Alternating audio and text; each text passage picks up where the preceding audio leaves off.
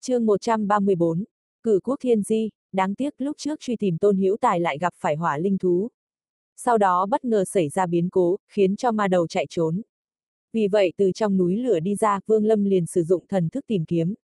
Lúc này, sau khi liên tục cắn nuốt hơn 10 người, tu vi của ma đầu đã khôi phục đến trúc cơ hậu kỳ đỉnh phong tiến nhập vào cảnh giới giả đan. Hắn nhận thấy hoàn toàn thoải mái trong sự không chế của Vương Lâm nên vọt tới. Ánh mắt của Vương Lâm lạnh như băng, trong mắt có một tia sáng màu đỏ thoáng qua, nhất thời ma đầu như bị một tia sét đánh trúng, kêu lên thảm thiết nhanh chóng lui lại. Làm sao Vương Lâm có thể để cho hắn được như ý? Bước lên một bước tay phải trộm một cái, dẫn lực thuật hóa thành một bàn tay vô hình nắm lấy ma đầu. Lập tức ma đầu kêu lên cầu xin tha thứ, nhưng Vương Lâm giống như điếc cực cảnh thần thức liên tiếp giáng vào ma đầu. Hắn khống chế thần thức hết sức chuẩn xác, mỗi lần đều dừng lại đúng lúc ma đầu sắp sửa tiêu tán, để cho hắn kịp hồi phục lại một chút.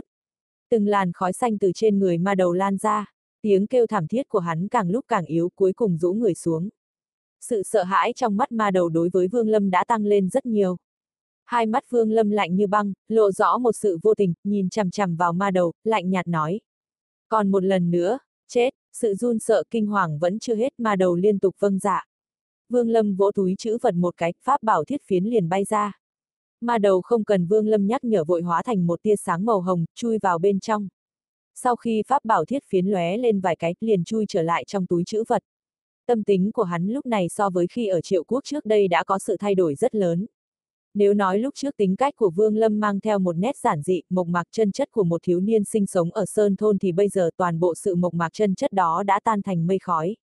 Trong tu chân giới, mạnh được yếu thua, nếu ngay cả tính mạng của người nhà cũng không thể bảo toàn thì có lý do gì phải thể hiện sự từ bi nữa. Tư đồ nam nhiều lần muốn mình tiến vào ma đạo trở thành một kẻ tu ma. Trước đó, Vương Lâm vẫn còn có một chút mâu thuẫn trong lòng. Nhưng sau một lần tử vong vừa rồi, hắn chẳng còn gì để mà lưỡng lự. Thành ma thì sao cơ chứ? Vương Lâm cười lạnh một tiếng. Hắn vung hai tay lên, tất cả thi thể xung quanh đều tan thành mây khói. Thân thể hắn thoáng động liền bay lên trời. Tại một vị trí hẻo lánh, nhưng không phải trong khu vực núi lửa hay sơn mạch Vương Lâm đảo qua một vòng, chọn lấy một vị trí rồi hạ xuống. Hắn lấy pháp bảo thiết phiến ra, nhanh chóng tạo một cái động phủ. Sau khoảng một nén nhang, động phủ đã thành hình. Vương Lâm liền tiến vào trong đó. Sau khi tiến vào, hắn dùng đá vụn bày bên ngoài cửa một cái mê tung trận pháp rồi phong kín cửa động. Làm xong tất cả mọi chuyện, hắn khoanh chân ngồi xuống, lấy túi chữ vật của Tôn Hữu Tài và trung niên Hắc Y ra xem. Sau khi sử dụng thần thức dò xét một lúc, hắn liền lấy ra ba cái ngọc giản. Áp cái ngọc giản thứ nhất vào chán. Sau khi xem xét một lúc, Vương Lâm hơi trầm ngâm rồi đặt nó sang một bên. Trên ngọc giản đó ghi chép lại phương pháp tu luyện của một loại công pháp tên là Đại Tự Tại Tu La Thuật. Công pháp đó xuất thân từ Tà Ma Tông, ở Hỏa Đốt Quốc Tà Ma Tông là một môn phái ma đạo. Bọn họ tu luyện một loại công pháp khiến cho mọi người nghe thấy đều hoảng sợ đó là Đại Tự Tại Tu La Thuật. Công pháp này tổng cộng có 6 tầng, người tu luyện công pháp đó chính là tu luyện vô tình Tu La Đạo. Tu luyện công pháp này phải lấy giết chóc để luyện tâm. Lấy luyện tâm nhập vào vô tình đạo, đắm chìm trong vô tình đạo, luyện ra Tu La chi hồn. Sau đó lấy cái hồn đó thay thế Nguyên Anh đến lúc đó đại tự tại tu la thuật đã chính thức thành công. Khi tu luyện công pháp này, ở giai đoạn đầu yêu cầu rất nghiêm khắc mỗi ngày đều phải giết một người. Vương Lâm ngưng thần suy nghĩ, đoán rằng hắc y trung niên chắc chắn là tu luyện đại tự tại tu la thuật. Ngọc giản này đúng là ở trong túi chữ vật của hắn. Đối với thứ công pháp đó Vương Lâm cũng không cảm thấy hứng thú lắm. Nhưng một số pháp thuật ghi trên ngọc giản, hắn lại rất thích thú. Những thứ đó đều là pháp thuật ma đạo ngoài sự tàn nhẫn ra thì nó rất thực dụng. Cầm lấy cái ngọc giản thứ hai, thần thức Vương Lâm khẽ đảo qua một cái, nét mặt xuất hiện sự vui mừng. Trên cái ngọc giản đó ghi chép một loại pháp thuật là ngụy thổ độn thuật. Thổ độn thuật là một loại độn thuật trong ngũ hành. Danh tiếng của ngũ hành độn thuật rất vang dội, ở thời kỳ thượng cổ nó là một trong những đại thần thông. Mặc dù tu chân giới thượng cổ đã biến mất tu chân liên minh xuất hiện sau này cũng vô cùng hiếm thấy ngũ hành độn thuật. Chỉ có điều danh tiếng của ngũ hành độn thuật quá lớn, vì vậy mà xuất hiện khá nhiều những thể loại biến hóa của nó. Tuy nhiên, so sánh với độn thuật chân chính thì chúng chỉ mới đạt được một chút vẻ ngoài mà thôi. Ngọc giản trong tay Vương Lâm cũng không phải ngũ hành độn thuật chính thức. Nó chỉ tinh tiến hơn một số pháp thuật mang tính hình thức một chút mà thôi. Nhưng một chút tinh tiến đó cũng khiến cho uy lực của nó hoàn toàn khác biệt. Đắm chìm vào trong việc nghiên cứu thổ độn thuật, thời gian chậm rãi trôi qua, mãi cho tới sáng hôm sau, Vương Lâm mới từ từ mở hai mắt trên mặt có chút lĩnh ngộ. Hắn vẫn ngồi im, hai tay vỗ xuống mặt đất, Nhất thời, thân ảnh hắn biến mất tại chỗ, xuất hiện cách đó ba trượng. Nét mặt Vương Lâm lộ vẻ vui sướng, thi thào, lẩm bẩm. Thân thể mã lương này vô luận là thiên tư hay linh căn đều mạnh hơn so với thân thể trước của ta không ít. Mặc dù chưa đến mức tuyệt hảo nhưng cũng có thể đạt tới mức trung bình. Tu luyện thổ độn thuật cũng không gặp quá nhiều khó khăn. Vương Lâm lấy từ trong túi chữ vật ra một cái thùng bằng gỗ chứa dịch thể linh khí uống một hớp lớn rồi ngồi xuống bắt đầu thổ nạp. Sau nửa canh giờ cảm giác mệt mỏi sau khi nghiên cứu thổ độn thuật hoàn toàn biến mất. Hắn không hề hoang mang, cầm lấy cái ngọc giản thứ ba, ngưng thần xem xét. Trên cái ngọc giản ghi chép một ít sự việc của Tôn Hữu Tài diễn ra trong suốt 30 năm tu luyện của hắn. Trong đó còn nói cả mấy chuyện quan hệ phức tạp của hắn với mấy vị nữ tu. Tất cả những việc đó, Vương Lâm đều lướt qua, chính thức khiến cho hắn cảm thấy hứng thú đó là Tôn Hữu Tài trong mười mấy năm qua ăn các loại đan dược cũng đều kể lại rất chi tiết. Trong đó có nhắc tới hơn 10 loại đan dược, mỗi một loại sau khi ăn vào đều có tác dụng gia tăng linh lực tăng tiến tu vi. Ngoại trừ việc đó ra, còn có 7-8 chuyện hắn cũng để ý, nhưng không hề thấy nói tới đan dược. Sau khi xem xong, Vương Lâm cất ba cái ngọc giản, rồi tiếp tục dò xét những vật phẩm khác trong túi chữ vật. Trong túi chữ vật của Tôn Hữu Tài, ngoại trừ vài bình đan dược ra, không hề có một loại pháp bảo nào khác. Nếu trước đó, có thể Vương Lâm sẽ cảm thấy hơi khó hiểu. Nhưng sau khi xem xong Ngọc Giản ghi chép lại những chuyện của đối phương, hắn biết Tôn Hữu Tài có giết người đoạt bảo mấy lần. Nhưng sau đó đem tất cả đổi lấy linh dược để tăng thêm tu vi. Trong túi chữ vật của trung niên hắc y có vài vật phẩm khiến cho Vương Lâm để ý. Đó là một tấm phù, trên tấm phù được vẽ một số ký hiệu màu đen tỏa ra hơi thở mạnh mẽ. Theo kinh nghiệm của Vương Lâm thì tấm phù này đúng là do cao thủ kết đan kỳ chế tạo. Nó có thể phát ra một kích có uy lực tương đương với tu vi của người chế tạo. Cầm tấm phù, Vương Lâm cười lạnh trong lòng. Nếu hắc y trung niên cẩn thận một chút lấy ra thứ bảo vật này thì có thể không bỏ mình. Nhưng hiển nhiên, thứ này đúng là vật hộ thân của hắn. Nếu không vạn bất đắc dĩ cũng không muốn dùng tới. Đáng tiếc khi gặp Vương Lâm, hắn lại có ý khinh địch nên ngay cả thời gian lấy ra bảo bối cũng không có. Ngoài thứ này ra, những đồ vật khác trong túi cũng chẳng đáng để nhắc tới. Sau khi sắp xếp hết lại chiến lợi phẩm, Vương Lâm sờ sờ mi tâm, hạt nghịch thiên châu từ từ chui ra, lơ lửng trong không trung. Nhìn hạt châu, Vương Lâm nhếch mép cười khổ. Lúc này, mặt ngoài của hạt châu đã xuất hiện năm cái lá cây. Vương Lâm trầm ngâm suy nghĩ, nghịch thiên châu phải có đủ ngũ hành viên mãn mới có thể phát huy uy lực chính thức. Bây giờ, hai loại thuộc tính linh lực thủy và hỏa đã viên mãn. Mộc thuộc tính mới được có một nửa, còn lại hai loại kim thổ thuộc tính chưa hề có chút nào. Trong lòng Vương Lâm có chút mong đợi, sau khi ngũ hành viên mãn không biết hạt châu sẽ có uy lực như thế nào. Còn lúc này, ngoại trừ mộng cảnh không gian ra, nó chẳng còn tác dụng nào nữa. Nhưng có thể làm đệ nhất cao thủ của Chu Tước Quốc từ Đồ Nam phải tranh đoạt khiến cho bị hủy mất thân thể thì làm sao có thể đơn giản. Nhìn chằm chằm vào hạt châu, hai mắt Vương Lâm chớp chớp. Sau khi nắm lấy nó nhét vào mi tâm, hắn nhặt lấy một cái túi chữ vật. Một cái ngọc giản bay ra, Vương Lâm chộp lấy sử dụng thần thức để dò xét. Trên ngọc giản là do Dương Hùng từ chiến thần điện chép lại các phương pháp luyện khí và khẩu quyết. Trên đường đi, Vương Lâm vẫn không có thời gian để xem xét. Đến bây giờ mới có thể cẩn thận nghiên cứu. Vào lúc này, trong hỏa phần quốc vô số ngọn núi lửa tỏa ra khói đen càng lúc càng đậm. Linh lực khô nóng lan tràn bên trong hỏa phần quốc. Ngoại trừ việc đó ra, đám đệ tử của bốn đại tông phái còn phát hiện hỏa linh thú trong miệng núi lửa. Đám người đó quá sợ hãi, nhanh chóng dùng các phương pháp để báo cáo. Bốn đại tông phái đối với chuyện phong ấn núi lửa cũng có nghe qua. Thậm chí cả chuyện hỏa linh thú cũng được biết đến nhưng có điều những chuyện như thế này, chỉ có cao thủ Nguyên Anh Kỳ mới có thể hiểu rõ. Vào lúc này tại đại sảnh trong chiến thần điện có bốn nam hai nữ, đứng thành hai bên, cao mày, trầm mặc không nói. Chư vị thấy việc này thế nào? Một lão nhân tóc bạc trắng đứng bên tay trái, trầm giọng nói. Tống sư huynh, ta cũng chỉ xem trong một ít cổ thư mới biết về hỏa linh thú. Tuy nhiên trong đó có một chút khoa trương nên ta cũng không để ý lắm. Ta nghĩ, nếu nó là một loại linh thú có linh trí thì bắt lấy, với sự liên thủ của sáu người chúng ta, ta không tin lại không bắt được nó, một trung niên văn sĩ có khuôn mặt trắng như ngọc nhìn hết sức tao nhã. Thanh âm của hắn mặc dù lãnh đạm nhưng tràn ngập ngạo khí. Hoang đường, khi tu vi của ta còn là kết đan kỳ đi theo sư phụ đã từng gặp hỏa linh thú một lần. Trời sinh ra nó có thể kháng lại toàn bộ pháp thuật hệ hỏa. Thậm chí những pháp thuật hệ hỏa đánh lên người nó lại còn tăng thêm uy thế. Chỉ có pháp thuật thuộc tính hàn mới có thể chống lại nó mà thôi.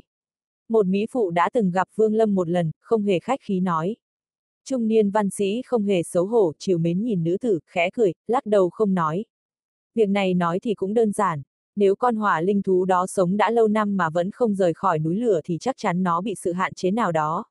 Ta chỉ cần gia tăng sự phong ấn là được, ở đây thương nghị không bằng phong ấn cho sớm.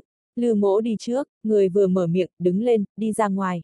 Chỉ thấy người này cao khoảng 6 thước 3 tấc mắt dài chán cao, miệng rộng mà thôi. Mắt thấy những người khác vẫn còn trầm mặc lão nhân họ tống trầm giọng nói. Thôi, chỉ mong hỏa linh thú xuất hiện sẽ không khiến cho việc phong ấn thất bại. Theo quy tắc từ trước đến nay, tất cả chúng ta đều tới đó, phong ấn núi lửa. Một cảnh tương tự cũng diễn ra ở Lạc Hà Môn, Tà Ma Tông và Thi Âm Tông. Vì vậy mà việc phong ấn đều do cao thủ nguyên anh kỳ của hỏa phần quốc tiến hành. Trong khoảng thời gian ngắn, khắp hỏa phần quốc thường xuyên thấy được cao thủ nguyên anh kỳ, xuất hiện ở khu vực núi lửa để phong ấn. Mấy ngày này, linh khí trong thiên địa dao động càng lúc càng mạnh. Khi tới phong ấn, điều khiến cho tất cả các cao thủ nguyên anh kỳ đều cảm thấy quái dị chính là mỗi một ngọn núi lửa đều có vô số hỏa linh thú. Tuy nhiên, ánh mắt của chúng hết sức lạnh lùng không hề tiến ra ngăn trở phong ấn, hay tấn công, mà chỉ đứng nhìn. Ánh mắt của chúng hoàn toàn lãnh đạm với việc phong ấn. Từ từ, đám tu sĩ Nguyên Anh Kỳ tham gia phong ấn càng cảm thấy nặng nề. Thái độ lạc quan lúc trước của một số người không khỏi thay đổi. Tất cả chuyện đó, đối với Vương Lâm đang tập trung nghiên cứu việc luyện khí cũng không phải là không biết. Việc gặp phải hỏa linh thú, Vương Lâm đã sớm đoán được. Nhưng hắn phải đợi thêm 10 ngày, chờ Lâm Đào cầm bản đồ tới. Đến khi đó, hắn mới có thể rời đi. Nếu không, hắn phải tiến vào các quốc gia khác tìm bản đồ thật sự rất mất thời gian. Vào một ngày, còn cách thời gian ước hẹn với Lâm Đào 4 ngày, thần thức của Vương Lâm rút ra khỏi ngọc giản luyện khí. Nét mặt của hắn hơi uể oải, nhưng trong mắt lại hiện lên vẻ vui sướng. Ngọc giản ghi chép về việc luyện khí bác đại tinh thâm, không thể nắm giữ trong một khoảng thời gian ngắn. Sau khi biết được điều đó, lập tức hắn tập trung vào việc luyện chế phi kiếm. Nâng niu cái ngọc giản luyện khí trên tay rồi cất vào trong túi chữ vật. Vương Lâm vung tay phải lên, pháp bảo thiết phiến liền bay ra, xoay một vòng quanh người hắn rồi lơ lửng trước mặt. Trải qua một thời gian sử dụng kích thước của thiết phiến đã nhỏ đi một nửa.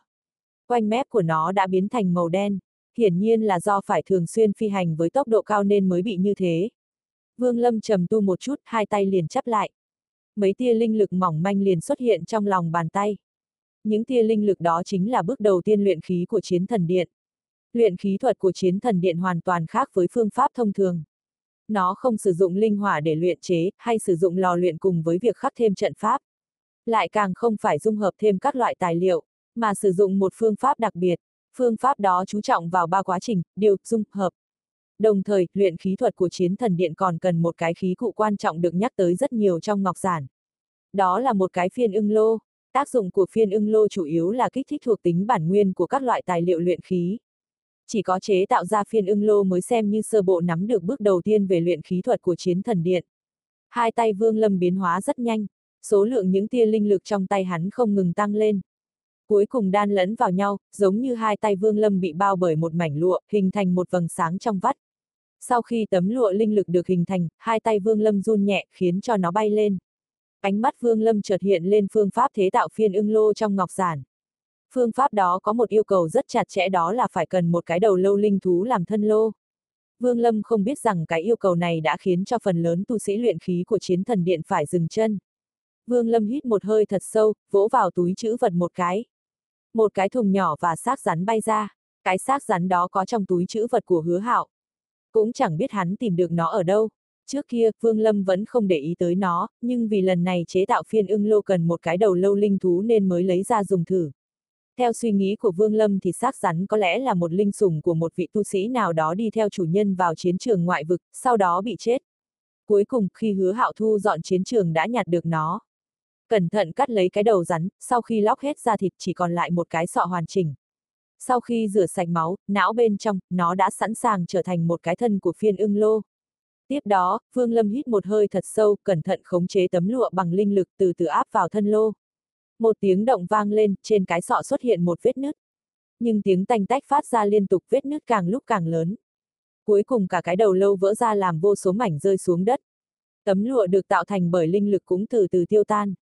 Chế tạo phiên ưng lô đã bị thất bại. Vương Lâm cười khổ, tuy rằng thất vọng, nhưng hắn cũng đã chuẩn bị tâm lý từ trước. Trên Ngọc Giản cũng đã nói qua tỷ lệ thất bại khi chế tạo phiên ưng lô là rất cao. Nếu muốn tăng tỷ lệ thành công, ngoại trừ việc khống chế những tia linh lực thật tốt thì quan trọng nhất là phải lựa chọn được thân lô. Tốt nhất là lấy sọ của linh thú vừa mới chết đi. Thực lực của linh thú cũng là một điểm quan trọng, nếu có thể lấy được đầu cốt của thú hoang thì tỷ lệ lại càng lớn hơn.